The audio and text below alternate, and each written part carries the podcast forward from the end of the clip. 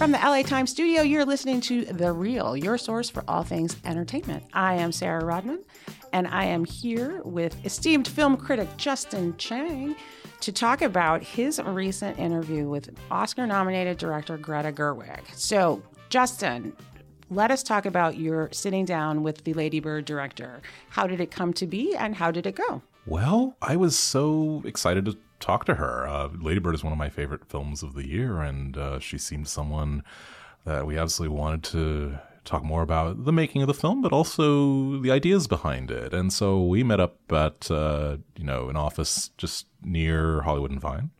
Nice iconic uh, backdrop to our conversation, which was lovely. Uh, I was I had met her once before at the Los Angeles Film Critics Association dinner um, where she was our new generation honoree, and I actually was able to congratulate her for that and for winning um, Best Picture Director and Screenplay from the National Society of Film Critics, uh, which uh, I'm a member of. So.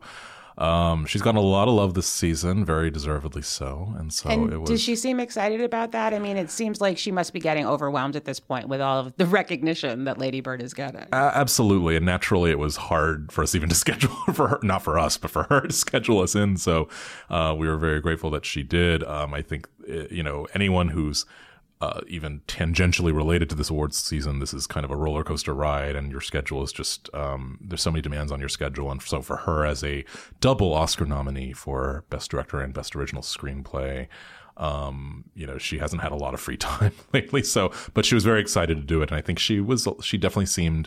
Um, I don't know if it's overwhelmed. I think everyone is overwhelmed to some degree by this, even if whether it's your first time or your your tenth. You know, but I think you know you get the sense she's exceedingly grateful just that the film has connected on this level, um, as she should be. Well, since she was nice enough to take some time to talk to us, let's take a listen to see what she had to say.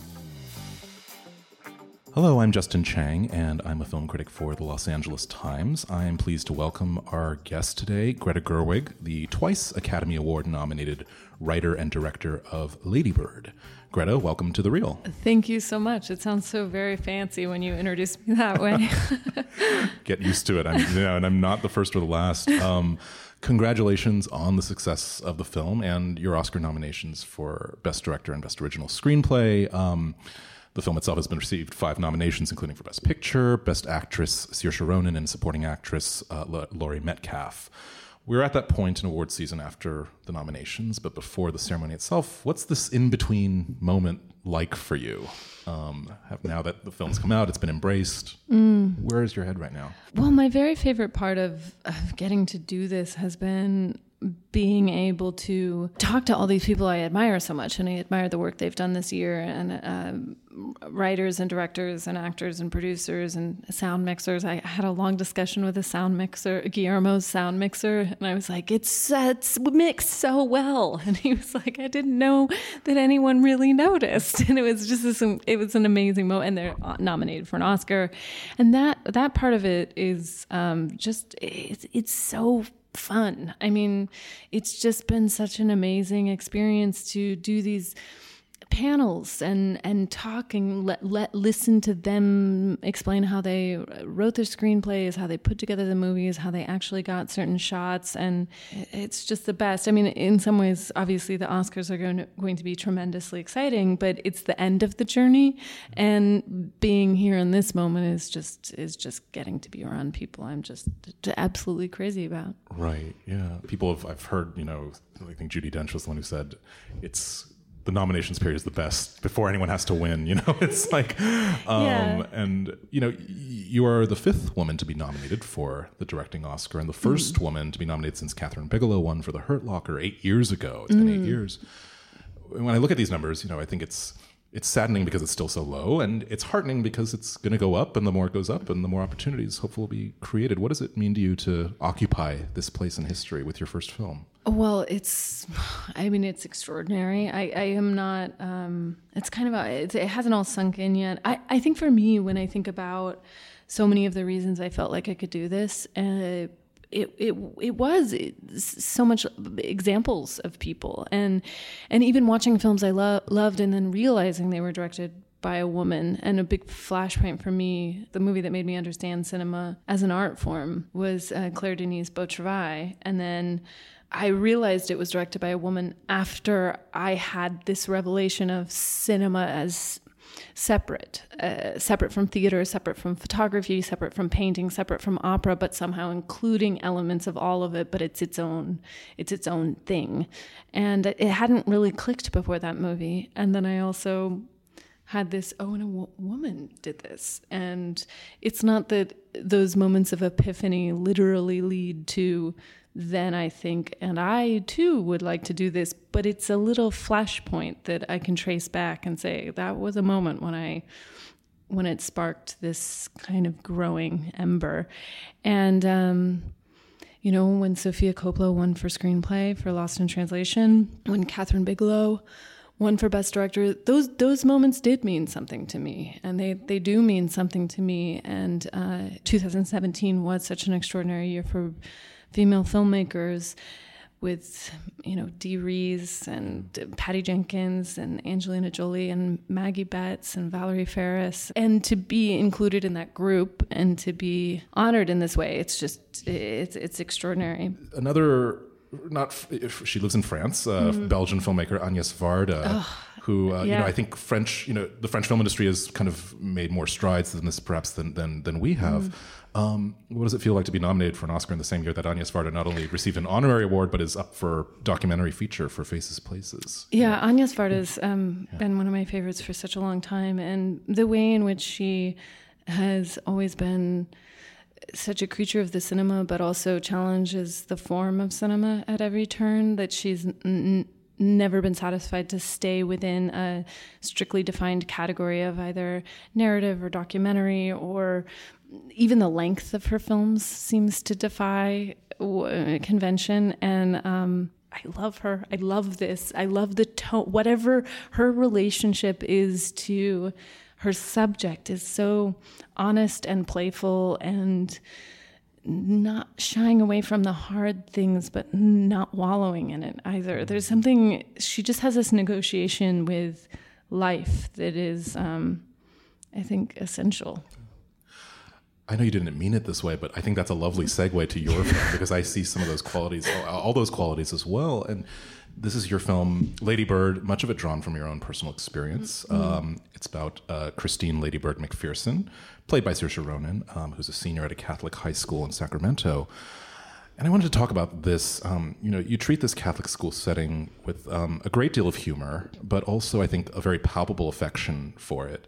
Um, and I think that of all the conversation around Ladybird, there's something that maybe I, I might to, to me it seems a little bit uh, underappreciated, which is I think there's a spiritual resonance to this movie. Um, it's not maybe what anyone would interpret as a religious movie per se, but by the end, and especially after the closing scene, which I won't give away, mm. there's a sense that Ladybird, despite not being religious or having hated and rejected so much of her upbringing, uh, has come to appreciate the presence of something sublime, divine, whatever you call it. Um, mm. Yeah, can you talk about just weaving that in? And was that your experience also? Um, yeah, I you know it's funny. I, um, I I I don't know how to talk about this without sounding either kind of goofily mystic or um, I was not raised Catholic. I was raised um, Unitarian Universalist, which is a very liberal branch of vaguely Christianity, but it's more ecumenical. I wouldn't even put it totally in that category. And so much of what I've come to as a writer is really organizing stories around stories that to me are somewhat rooted in theology even if no one notices it but me. It's a way for me to organize my my thoughts and the direction of my storytelling. And um, it was true in Frances Ha. It was true in Mistress America, and in ways that no, that I really don't think anybody picks up on. This one, it's more clear, and I'm glad that you, bring it up. I've always been fascinated by the theological idea of grace. It was explained to me that it's um, completely unexpected and wholly unearned it's not something you can achieve through good works. It's it's it's given, and um, and it's can be hard to accept. And I think I often think of parents' love as being equivalent to grace because you you love a person before it's a person, and there's something about that that it's it's very very moving to me, and that any any moment is an opportunity for grace. That that that ho- holy moments don't exist just when um, something big happens. It can be very small, and and it and it's not only for important people or worthy people. In in fact, that's that's the opposite of the prerequisite. So I'm interested in that moment. And for me, I wanted to give her some of that. But then I also wanted there to be there's this is this is me going deep into Catholic school, but um, there's a there's a moment in the movie where she's asked, "Where are you from?" and she says Sacramento, and the person mishears her and says, "I'm sorry, where?" and she says San Francisco. And I wanted that to be both a, a funny moment, but also kind of a gut punch. Like at that moment, you it's it's you're laughing but you also feel like but wait i just i know who you just sold out. I know the place and the people that you just pretended you weren't part of. I think that comes through and you know one of my favorite scenes in the movie and i think a lot of uh, viewers favorite scenes you know sister sarah joan the school principal played by lois smith equates love and attention or attentiveness. Um, you seem extraordinarily attentive to all your characters in a way that continued for me this theme of kind of the spiritual dimension to the movie. Um, and you know, I'm this the sympathy that you have for everyone who is in Lady Bird's orbit, and not just in the sense of kind of navigating this rather large ensemble, but mm. for example, the character of Lady Bird's uh, best friend Julie, played by Beanie Feldstein. I mean, I felt that we could have followed her into a completely interesting movie of her own, and you get glimpses of that movie. Um, mm can you make that movie next? I kind of want to see that movie actually. No, no. That's so it's yeah. so nice that you put it that way because that's yeah. exactly the feeling I wanted to create. Like you could follow any one of these people and there's a whole movie there. And um, I had great actors to do that with. It was my intention on the page and then really to let them come to life in that way. And I, I, mean, Julie is, I love Julie. I love that character. I love what Beanie did with her. She really embroidered her in this very, you know, careful way. And there were all these things that I think added to the richness. Like um, Beanie and the costume designer, April Napier, had decided that Beanie would wear a necklace in every single scene that only she knew what it was. And what it was was they decided it was a, uh, her dad gave it to her when she was five before he left. And it's not something that the audience ever knows or needs to know, but it, I think it does add a richness there because you feel like you're coming into a, a life that's uh, in full progress. And um, yeah, the scene, the, the, the Sister Sarah Jones scene about um, love and attention. Um, I really this the, the character of Sarah Joan. I knew I wanted. I, I didn't know that I would be able to get Lois Smith, but I knew I wanted someone like Lois Smith um, because she's not saccharine. There's nothing saccharine about her. I didn't want it to be someone who doesn't see things clearly. It's that they see things clearly and then see the potential beyond that. So, you know, she doesn't take any of Ladybird's crap. like she can kind of, she's like, you definitely de- decorated my car this way. You're definitely not good at math, but she does um, see something else there, and the, the sentiment that she expressed. Um, the, don't you think they're the same thing? Love and attention is actually somewhat. I was basing that on the letters, really, of Simone Weil. Veil, Ve. I've heard it different ways. Simone Weil. It's a W E I L, uh, and she was a uh, a mystic, and she she she died young um, in the French Resistance during World War II. Um, she went hungry, but she was she was a fascinating character, um, and she wrote these beautiful letters and she said something to the equivalent of attention is the purest form of prayer. And i always thought that that was um, stunning yeah. and and and then that worked its way into the philosophy of sister sarah joan yeah. um, i'm also uh, to go in in some ways back to theology as well it's like i'm always interested in um, what women do in male structures um, particularly the catholic church is quite a male structure and um, i knew from the beginning i'd written in uh, that this teenage girl lady bird after she's flown out of the car, these opening shots of a, a liturgy, was her staring at stained glass windows of Jesus doing different things and sort of like how do I fit in here? What I mean, what what what is the place of a teenage girl in this? And priests are always at the front of the church and they're the ones talking, and the, the nuns aren't talking as much. And wh- where do you fit in? And then and I I loved when when I wrote the scene of them eating the communion wafers these and talking about masturbation and the sacristy. I was like, well in some ways that's the holiest thing. What are they going to do here? I mean what are, i mean how does a teenage girl fit into this structure? And i'm and i you know i've been inspired by a lot of women and nuns who have found a lot of meaning in a structure that doesn't necessarily include them but they're that they're broadening to include them and um, yeah, it's it, the nice thing about writing fiction is, fiction is you don't really have to have answers; you just have to have questions. So it sounds like religion was a really important aspect of writing and making this film. Absolutely. I think it was crucial to the experience. And one of the pleasures of getting to talk to her was being able to delve into the theology of Ladybird. So. The theology of Ladybird. All right. Well, on that note, we're going to take a short break and we'll come right back and pick up with Greta Gerwig. Ladybird is a semi autobiographical comedic drama written and directed by Greta Gerwig and set in Sacramento, California in the early 2000s. Starring Saoirse Ronan, the story follows a high school senior and her turbulent relationship with her mother, played by Laurie Metcalf, as she navigates love, life, and coming of age in America. I want to go where culture is, like How New in the York, world did I raise such or at least snob? Connecticut or New Hampshire, where writers live in the woods. Get woods. into those schools anyway. Mom, You can't even pass your driver's test. because you wouldn't let me practice the way enough. that you work, or the or the way that you don't work, you're not even worth state tuition, Christine. My name is Ladybird. Uh, well, actually, it's not, and it's ridiculous. Call me because your Ladybird is like you said you would. Just you should just go to City College. You know, with your work ethic, just go to City College and then to jail, and then back to City College, and then maybe you'd learn to pull yourself up and not expect everybody to do everything. Pre order Ladybird on iTunes Movies. Let us go back and pick up with Justin Chang and Greta Gerwig talking about her Oscar nomination for Ladybird.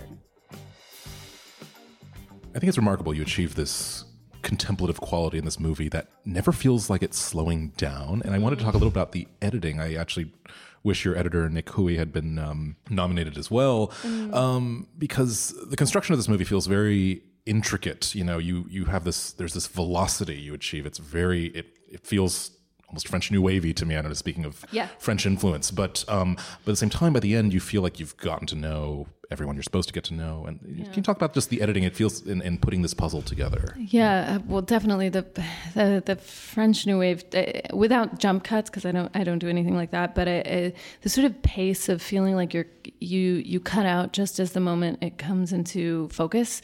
That is something that has always stuck with me. I mean, even like the I think of the end of 400 Blows, like we're done, and you're like you kind of you feel like wait wait wait wait, and it's that thing of trying to hold on to it. I've always loved that kind of editing, and I knew in the script I wanted a sense of. I had this sense of moments aggregating and time tum- tumbling forward faster than you can hold on to it. And just the pace of time is in and of itself emotional. That it's it's linear, it's moving in one direction, and it's somehow speeding up. I put this sentiment in a screenplay um, with Noah, uh, Mistress America. She said, uh, the, the character I played, Brooke, says, um, each passing year feels faster because it's a smaller percentage of your life. Um, and I, and I think that that's at the end of high school. There's that quality of like it's speed, it's all speeding up, and it literally is speeding up from the standpoint of like relativity and time. And um, but I wanted that kind of yeah, that breath, breathless quality of it, it. I can't hang on to it, and also the musical they do in it. Um, Merrily We Roll Along has this kind of time slipping through your fingers, and I I think it's very. Um, you know, we're all. Tr- this makes me sound like I'm like a total California hippie, but we're all trapped by linear time.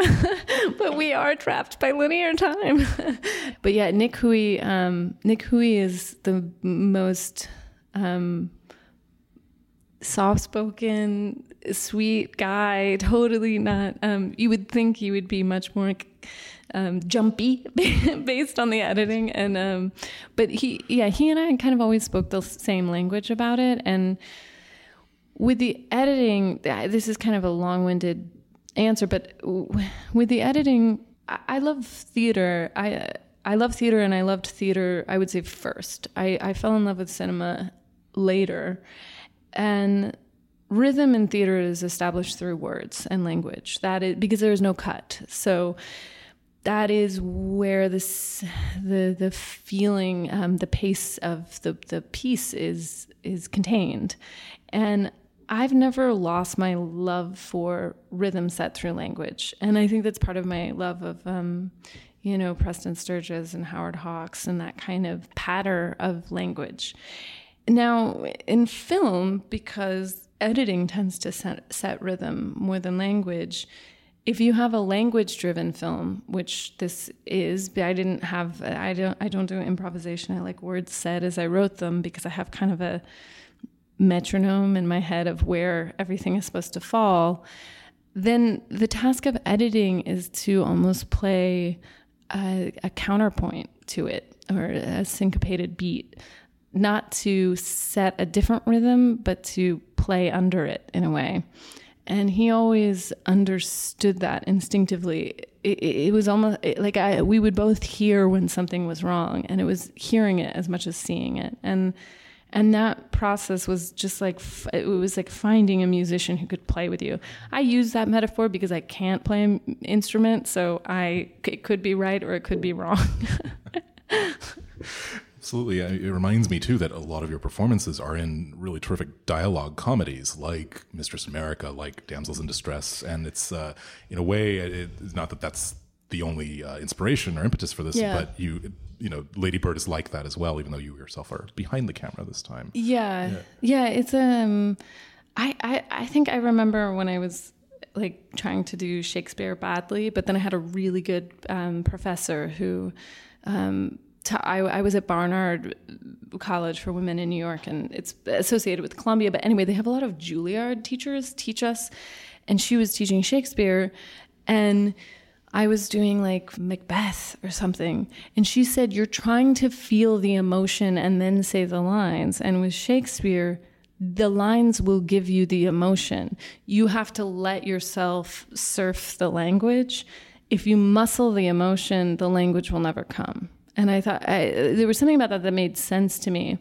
And I think the task in cinema for me, because I like words, is finding a way that the image and the sound and the editing is um, is not fighting that, but that it that it is cinematic. It's it's it's a it's a negotiation every time. But I wanted I, I very much wanted like even the look of the film, even to go back to the religious stuff. I wanted it to look like almost uh, triptychs or still lifes or um, stained glass windows, like that every wide shot could tell a story. And it, it kind of had that presentational feeling that felt um, satisfyingly cinematic, but also that it had that kind of iconic religious imagery, which maybe only I would know but even also the title treatment, right? In mm. the in the in the advertising materials, the, the kind of old school calligraphy. Yeah. Yeah, no, yeah. yeah. I had um we went through this big process because I all the font I mean, I ha, I'm kind of a nightmare about titles because I feel like I want them to be very cared for. There's nothing that drives me crazier, especially with independent films when I feel like they just picked a font. I, I it makes me insane. Um, that bugs me too. Like when, yeah. It feels like you didn't wrap my present. I wanted a wrapped present, and then you just handed it to me in the bag from the store, and I feel like no, I want. I mean, so uh, the. I, I worked with an artist, um, Leanne Shapton, and a graphic designer, Teddy Blanks, and they, what they did was they painted like 10, 15 times too big both uh, the Ladybird title, which was almost like a logo. I wanted it to be like Amarcord or something, like a like a logo, and then it it it was shrunk down so it doesn't look painted, like it doesn't look twee in that way, but it does look like it was not made by a computer. And then I did the same thing with an uppercase font and a lowercase font, which Teddy made up, and then Leanne painted bigger and then it was shrunk down. So it has this kind of density, and your eye doesn't immediately know that it's not a computer, but somehow emotionally you know it's not a computer. I think so much of this, like, um, t- absorbing technology works like that. It's on some instinctual level. I haven't even asked you yet about Saoirse- the, the, the heart of the movie. Uh, this is one of the great mother-daughter movies I think we've seen in a while. Um, Saoirse Ronan and Laurie Metcalf give such great performances. Um, it's very emotionally unsparing, I think, and I think the thing people keep saying about this is, "Oh, I saw this in my relationship with my mother," or in my case, you know, my whatever, or or, or a guy's case, you know, my mother and sister, wh- whatever that configuration is. Um, there's this unsparingness, this kind of willingness to be emotionally brutal in the in the arguments that they have, and starting with the very first scene and then all the way throughout. And just talk about shaping those scenes in the writing stage and in the directing stage with uh, Saoirse Ronan and Laurie Metcalf. Yeah, how, knowing wh- how far to go into that. Right. well, first I have to compliment you because you pronounce Saoirse's name right. You say Saoirse, and that's actually the Irish way to say it. She would be very happy to know That makes my day. You've Yeah. done that. People still have a hard time with it. So, Um, yeah. Which is, no, well, no. you're you're nailing it. I remember when I was writing the script, it was a it was a calibration because um, I mean one of my favorite mother daughter movies is actually Grey Gardens, um, the Maysles documentary, because it's it's it's so, it so gets at the repetitive nature of familial arguments. You can have the same discussion a million times, and I love that quality, and I wanted to include some of that, like this feeling of like you've had this fight a million times. You've had the, the- like you could recite each other's lines for each other, and then there are the moments where like this is a new dimension to the fight. This is an, another bit of information. And so with the actresses, with Laurie Metcalf and Saoirse Ronan, I we went through very specifically every single beat of every single scene, and it was like, is this new? Is this different? Where's the trigger for the fight? Where's the resolution for the fight? And getting really granular about it and. I think because of Laurie's stage background, that kind of detailed what they call table work is is really comfortable for her. It doesn't make her feel like it's going to kill the performance. It only deepens it. And and Saoirse, as far as I can tell, can do pretty much anything ever. Um, so she was, you know, she she worked that way as well. And then getting the script to the point of it, yeah, it was like it was balancing it because I knew I didn't. If if the fights and the conflict didn't seem real, I knew that the love wouldn't seem real, and it wouldn't matter because if it's all great, what does it matter that she sa- tells her mom at the end she loves her, and she's that that that, that only has meaning if you kind of make it hard. But it it was about I think ultimately in the writing and then in the acting, it was about making everything so specific that it never felt repetitive or naggy, that it was always grounded in these very clear things. But yeah, I mean, I went from a 350 page script down to 120 pages. So I I had to cut out a lot of the repetition because I, I, inevitably I just had repetition. Um, and I kind of wanted to condense it to its most potent form. But that's my process of writing. It's so long, and I wish I could, could speed it up. Well, I think you've achieved that desired alchemy somehow, and it's been really Thank ruthless you. on yourself. And the movie is, you know, really great for it. And so, uh, Greta, congratulations! Thank and you. thank you. Uh, really happy for the film's success, and thank you for joining us today on the Real. That a was pleasure. great podcasting.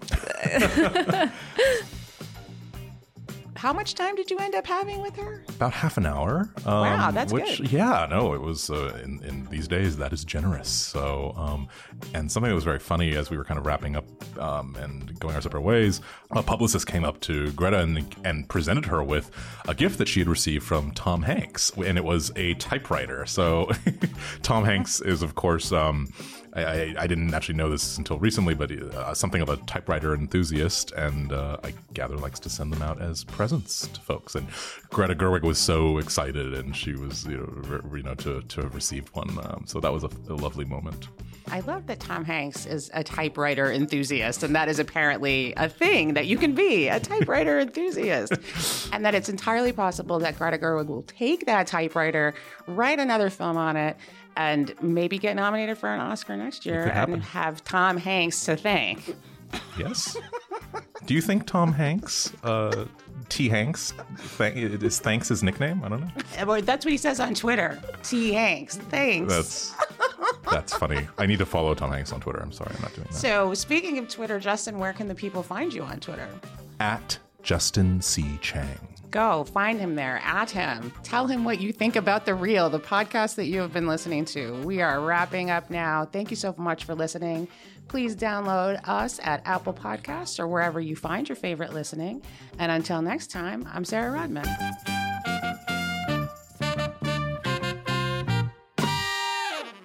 To get these and many other award-nominated films, go to itunes.com slash Oscars.